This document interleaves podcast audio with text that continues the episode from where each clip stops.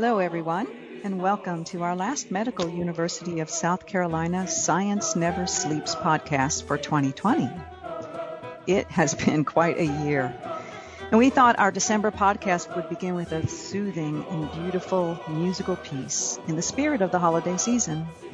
You are listening to Sing We Now of Christmas, an original composition by Susan Conant, performed by the Robert Taylor Festival Choir here in Charleston with a CD of the same name recorded and released by Robert LaPorta's MSR Classics label.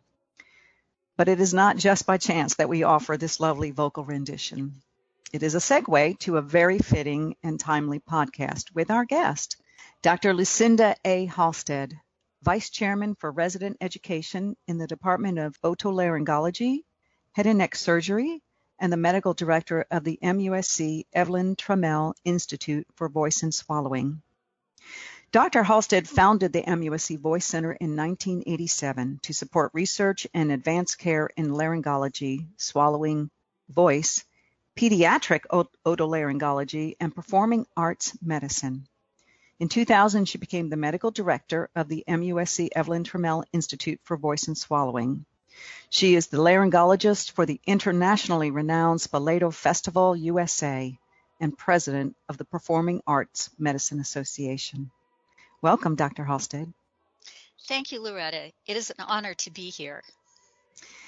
I mentioned that this is a timely podcast, not only because it is a season of holiday cheer and singing only sweetens the joy, but because the research with which you have been engaged has much to say about how COVID is spread. It was and is a massive undertaking. Would you share a little bit about this study and how it came about?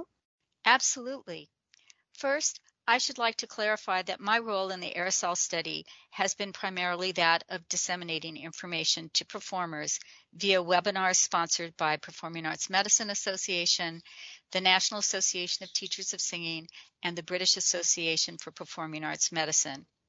Additionally, I have communicated this information by phone and email to my patients who are performers and my performing colleagues at educational institutions that range from elementary schools to university programs. Also, to my delight, I have been fortunate to exchange ideas with some of the study co-chairs and principal investigators during this study. The exchange of ideas, I hope, has benefited all of us. Dr. Halstead, um, I'm going to stop you for a moment and ask you. So this is an international group of of uh, scientists looking at at, at uh, this particular study. Is that correct?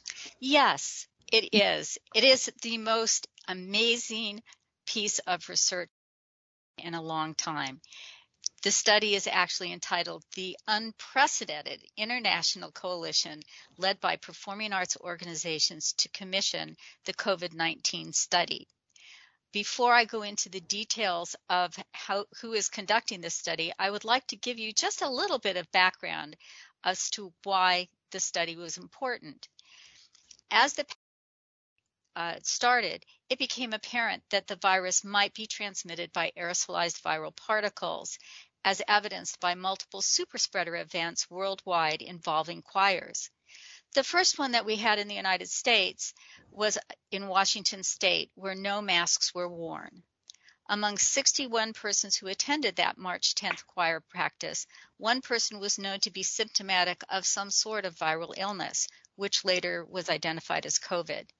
Subsequently, they had 53 choir members identified, including 33 confirmed and 20 probable cases of COVID 19.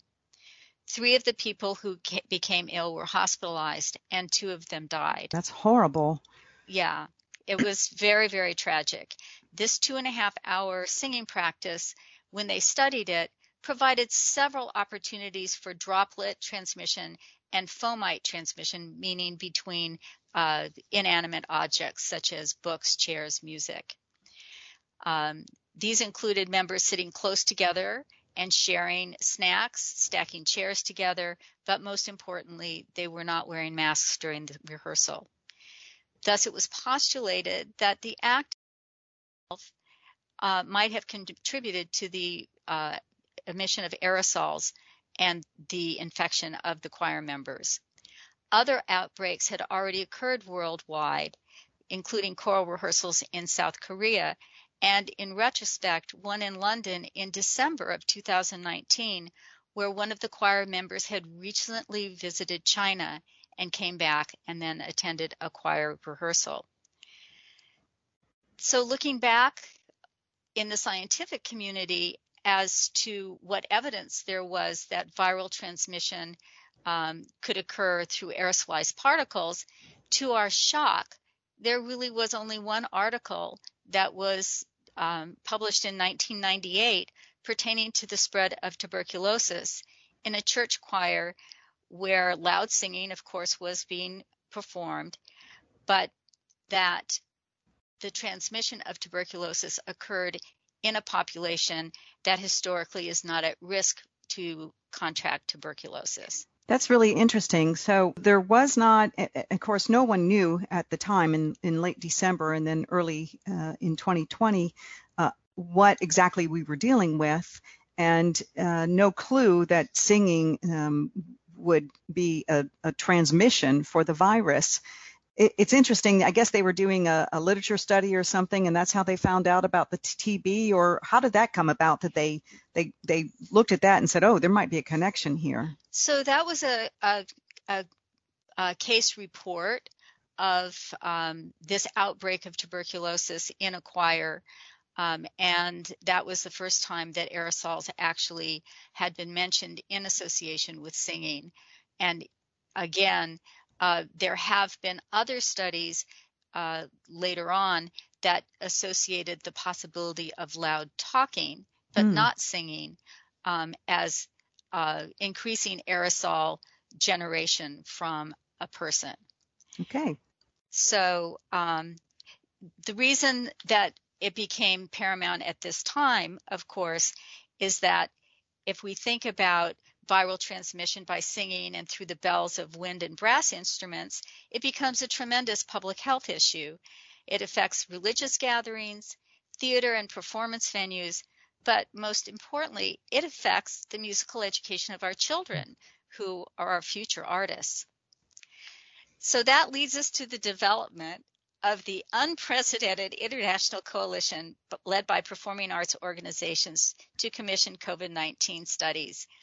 This was just a phenomenal event. It was organized by the College Band Director National Association and the National Federation of High School Bands, which are headed by doctors Mark Spede and James Weaver. And they commissioned aerosol experts to develop a study to look at instruments, specifically the wind and brass instruments, singing, acting, and dancing. And most importantly, what kinds of mitigations you could put in place to prevent these aerosols from infecting other people and other performers. The study was really a giant GoFundMe in that they reached out, they did not go through a federal grant uh, uh, request they said we this needs to happen now and they reached out to art organizations and had over 100 organizations contribute. The first $125,000 was raised within three weeks, and the total of $325,000 was raised within about eight weeks. I think that's phenomenal, and that really does speak to the desire of the performing arts community to uh, want to continue to do the important work they do, especially as you noted for children, um, and th- that they took the initiative. They didn't wait around. They said, let's figure this out now so we can continue the great work that we do. So I applaud them for that. That really is wonderful. It was just so, so amazing the outreach and uh, uh, enthusiasm of the performing arts community. And I think most importantly, that reflects the passion and the personal desire of these artists to perform.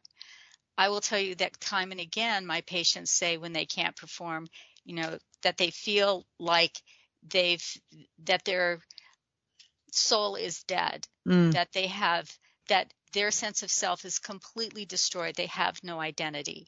So for performers, singers, instrumentalists, without this artistic expression, they feel that they've really lost a good portion of their identity. So they were very lucky because they were able to reach out to two aerosol experts, Dr. Shelley Miller at the University of Colorado Boulder and Dr. Jelena Srebric at the University of Maryland. And these two ladies should be commended because they were able to bring their labs out of lockdown complete an IRB approval and design parallel studies to verify the findings of each of their laboratories within about four weeks. That is incredible for those who don't understand how the research process works. And indeed, because of the COVID 19 lockdown of, of uh, research laboratories, that that is tremendous speed on their part to do everything correctly to be able to get up and running and make sure they have approved research study. So um, again, it just speaks to the passion of, of everyone engaged in this project. What were the findings that came out of the study, or at least the findings to date? So the finding to date is that aerosol emissions do occur uh, and are increased by loud singing and through the bells of most wind and brass instruments. So they then looked at what kind of mitigations could be effective in decreasing that aerosol spread. The biggest one is wearing masks. So the mask will block most of the forward aerosol transmission. And what is not contained by the mask leaks mostly upward around the nose toward the ceiling and a little bit out the side versus forward towards your colleagues.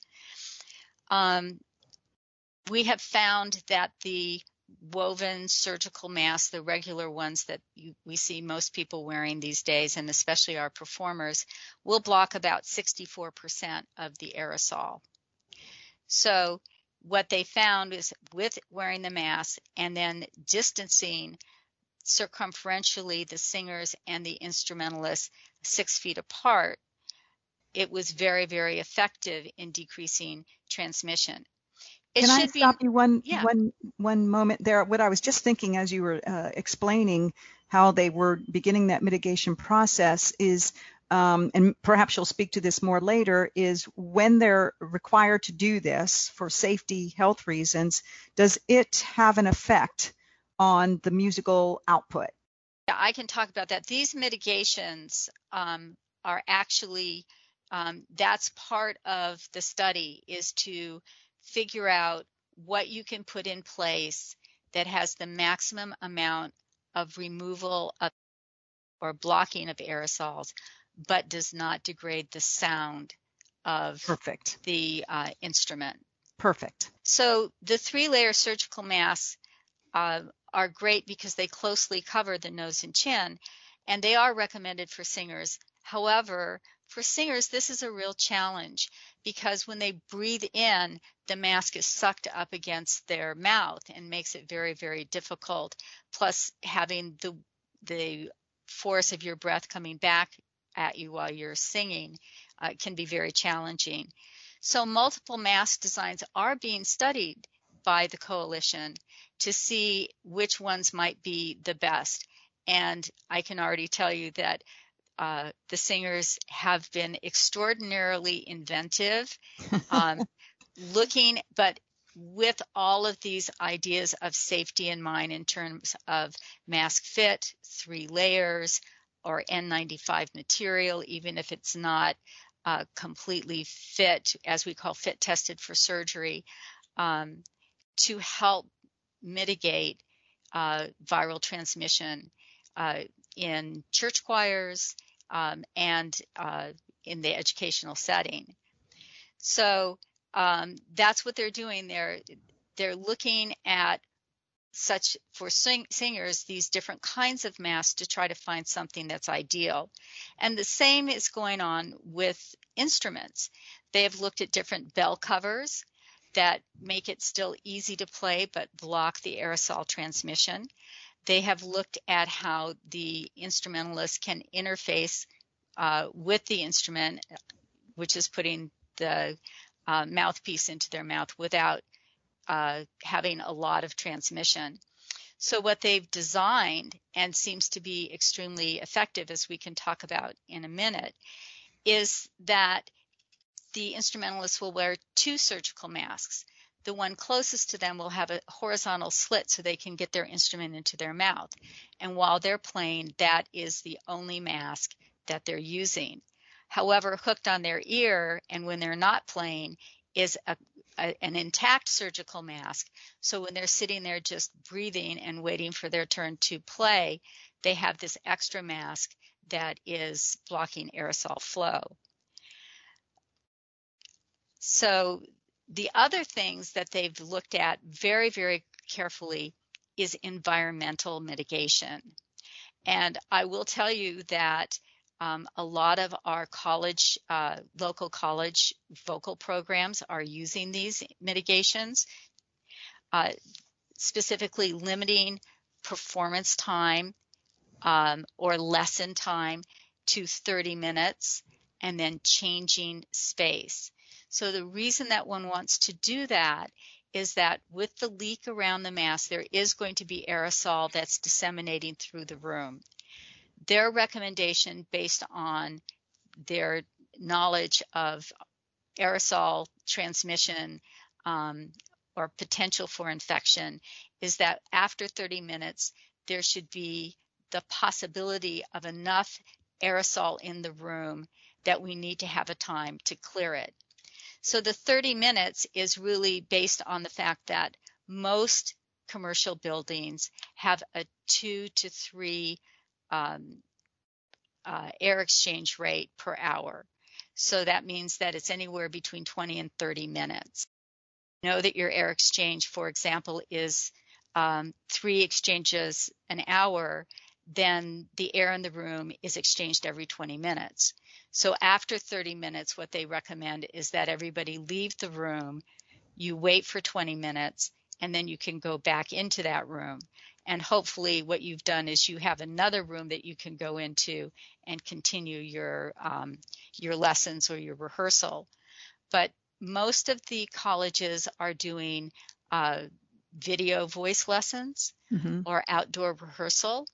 Um, and again moving the venue even outdoors they recommend that you move the venue after 30 minutes. However, one of the webinars that we did um, sponsored by Performing Arts Medicine was bringing it indoors because now it's cold outside. And uh, the airflow again in the performance space is very important. Um, if you look at the um, website for the coalition, they talk a lot about the air exchange rates, HEPA filters, and ultraviolet light. All of these things can also help decrease uh, uh, and kill the virus. Um, so these are some very important things. Additionally, again, uh, Dr. Srebric has been very, very interested in trying to see if there's other kinds of mitigations they can use uh, to help protect and blow air away from singers so that they don't have to be masked. Um, and she shared with us uh, one of her, she said, This is my first approximation. I just used what I had. And she has a singer sitting at a table with two box fans, one on each side, blowing the aerosol away. And she says, "This is this is just what I had." And obviously, you can't hear the singer singing because of the noise of the box fans. But it's great that they are looking at these kinds of things to help our singers uh, be able to perform. Uh, if we can find find things that they could do so that they could be in a in a theater type interactive performance would be fantastic. Indeed, necessity is the mother of invention. No. yes, yes. So, um, I think the thing that I found very very exciting is that people go, well, you know, is this really important? These mitigations actually do work uh, Dr. Spede shared with us uh, some of the things that he's been monitoring in band and orchestral practices. And there has been an incident where two of the clarinetists, and I will say that clarinets are one of the highest aerosol emitters mm. of the wind instruments. um, were COVID positive during the uh, practice. One of them was completely asymptomatic, and the other had been feeling a little crummy and went to the um, uh, student health center and was told that he didn't have COVID and they didn't test him.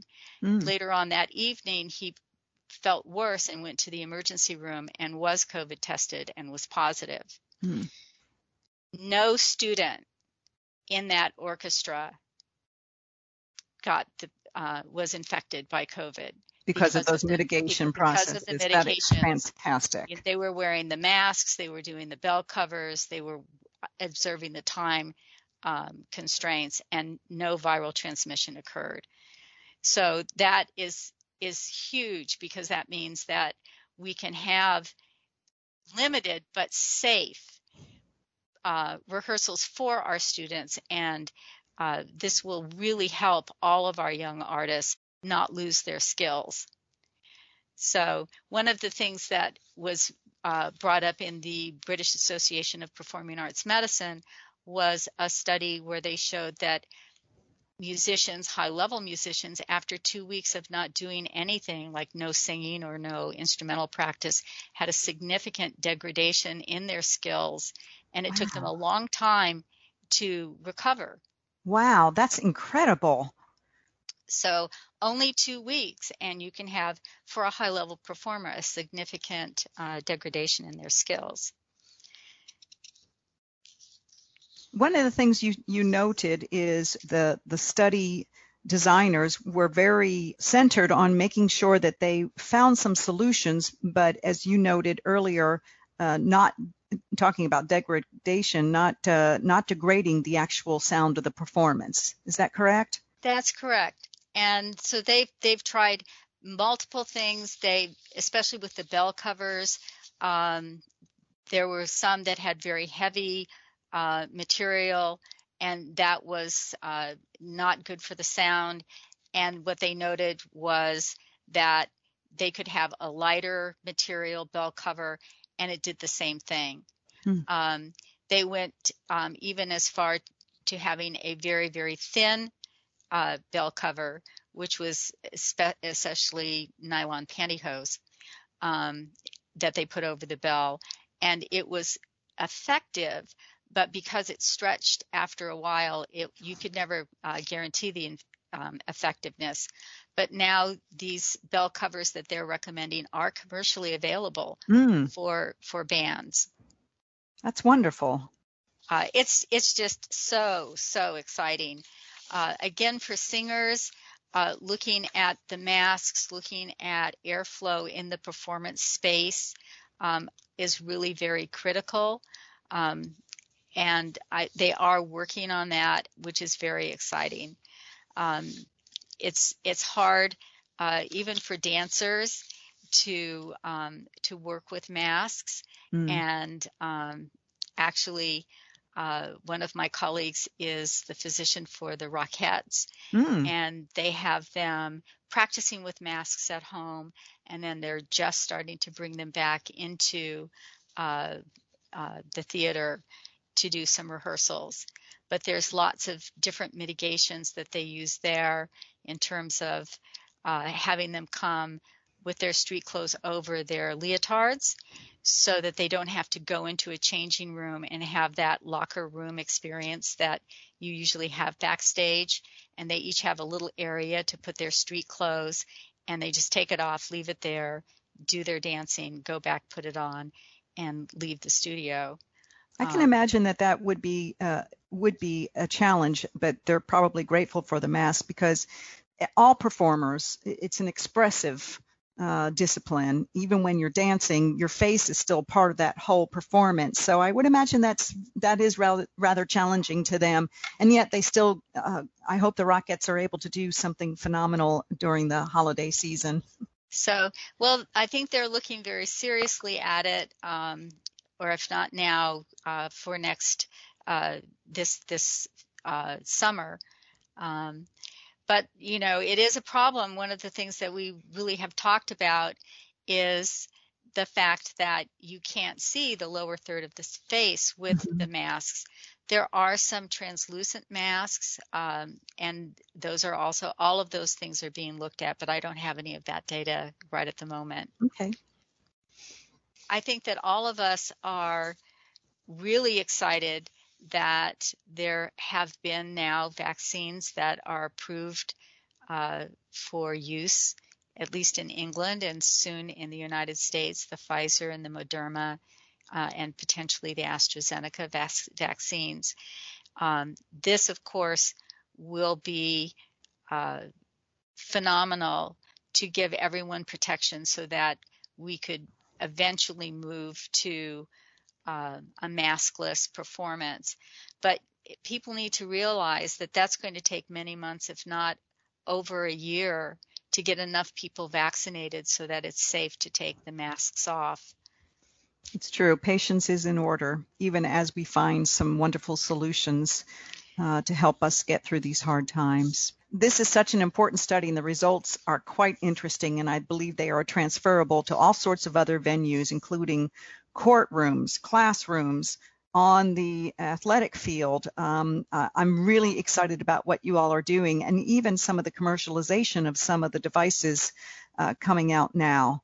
Um, and I think that a lot of people will really want to know more in depth about this unprecedented uh, research study. So we are going to share links to the video conversations with the lead researchers and a video on the viral transmission to our audience. That will be part of the package that we send out to um, our audience. Um, so everyone will have the opportunity to read more in depth about this and understand even more how um, those aerosols really do spread quite a bit um, without a mask on. So um, thank you very much for that information, Dr. Halstead.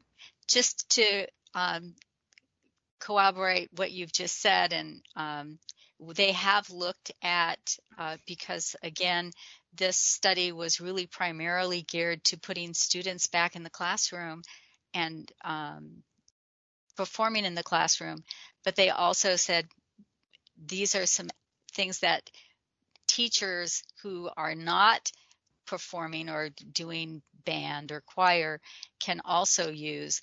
So the recommendations for a classroom again is a 30 minute contact uh, and then a change of venue. However, they recommend that the teacher be mic'd so that they can only speak or they can preferably speak in a conversational tone um, versus projecting like many teachers have to as they project across the classroom.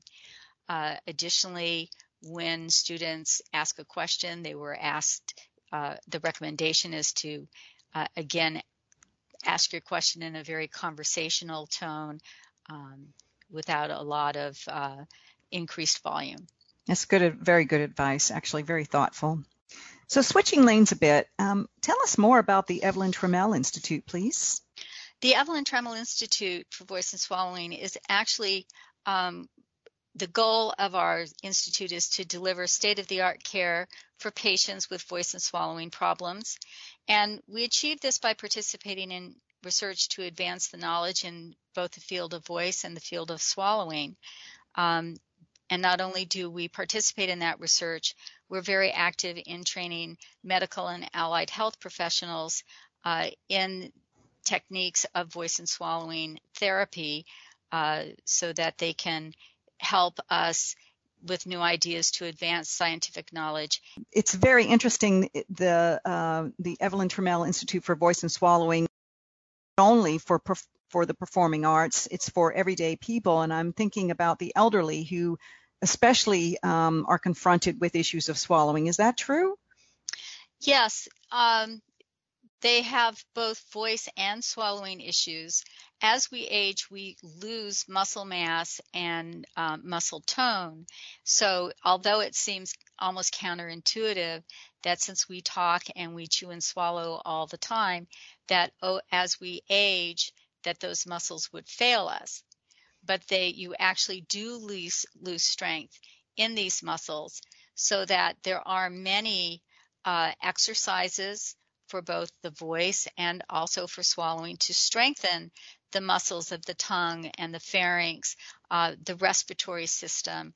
so that you can restore and build back mm. uh, strength to swallow effectively or to speak loudly, um, and especially for elderly choir members to develop enough breath support to actually uh, sing more loudly without uh, abnormal compensations um, with accessory muscles of the neck so that they sing clear and loud like they did when they were 20 versus in a tight, um, sort of strained way uh, that often happens when you're comp- uh, compensating breath.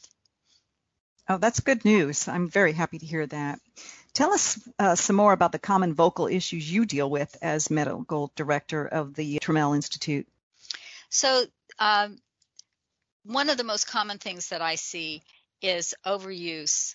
Um, these performers perform all the time. So as they're singing loudly and their vocal folds are vibrating together, the edge of the vocal folds that contacts can become a little stiff just from use. And that can sometimes lead to them doing abnormal compensatory uh, uh, maneuvers with excess tongue tension, uh, more tension in the neck, and from that develop nodules or polyps. Um, sometimes it also just exacerbates some technical issues they have uh, from incomplete uh, training in whatever particular uh, vocal style that they're doing at that particular moment.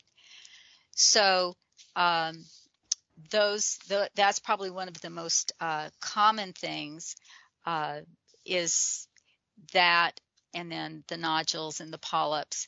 But a lot of it is also, especially when uh, harkening back to uh, the elderly, a lot of their problems can really be a disassociation of the breath to the vocal folds so that they don't have that power coming up to vibrate the vocal folds, what we call subglottic pressure, um, because they, they've disengaged that mechanism.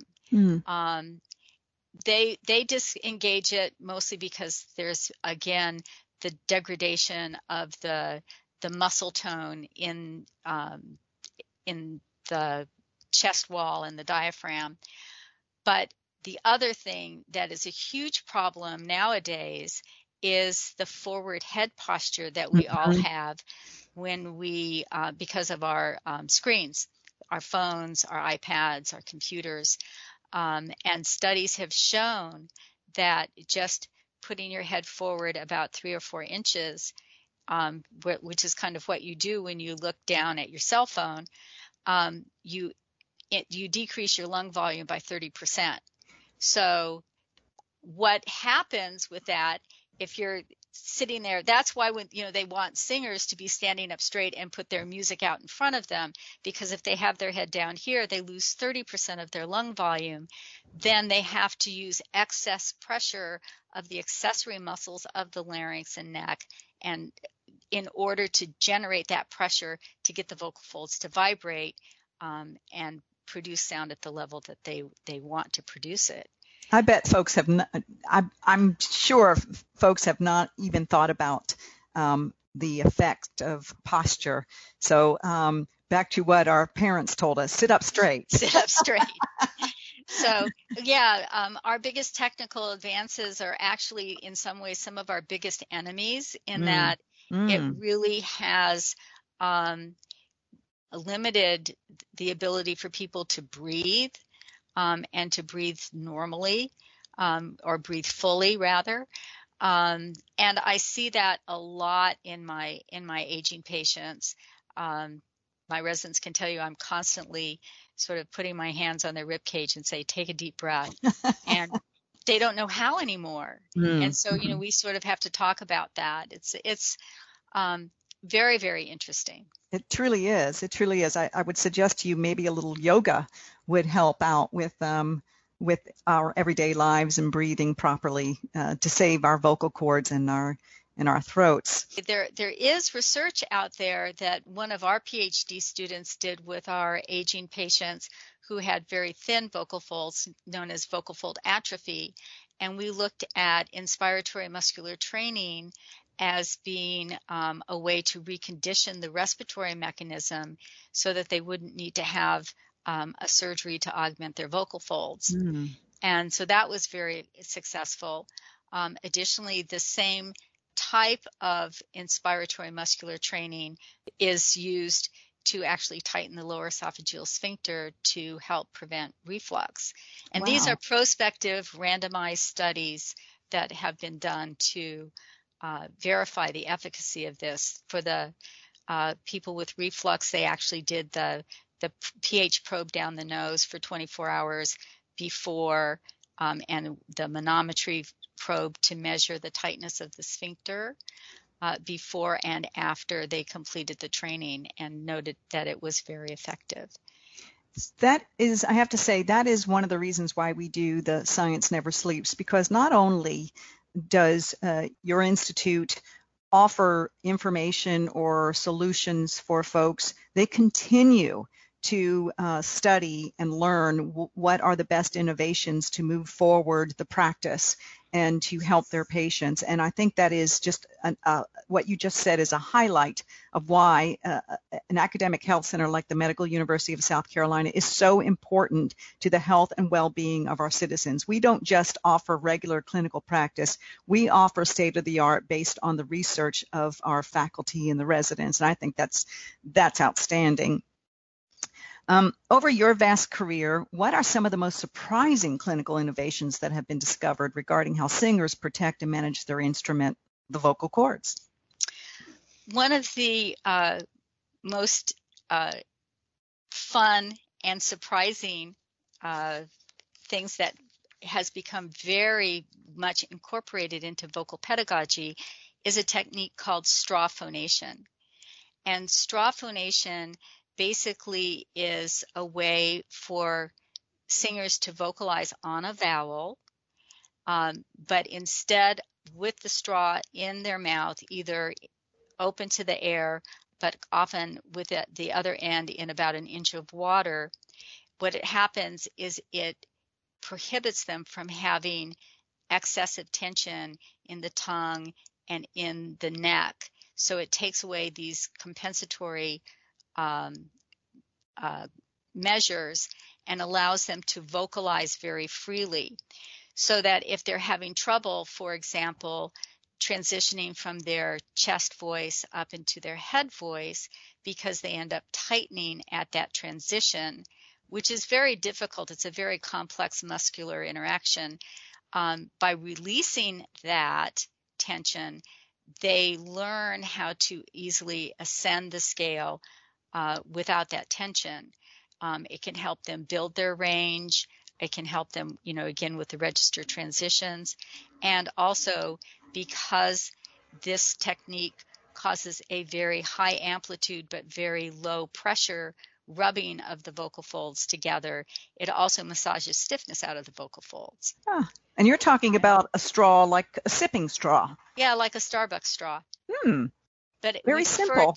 Yeah, but we prefer it to have a bend in it so ah. that they they stay aligned and they get out of that forward head posture. Um, but I will say the caveat about that is that you know people shouldn't just go out and try it, especially if they have uh, concern about a vocal problem.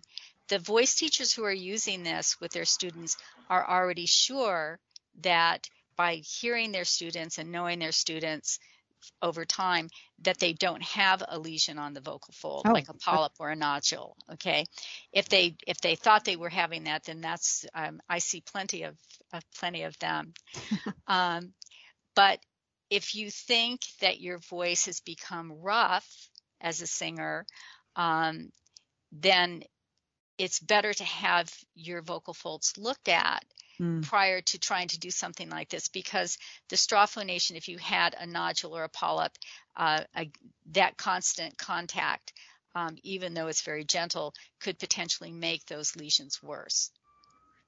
Good to know. Thank you for that caution.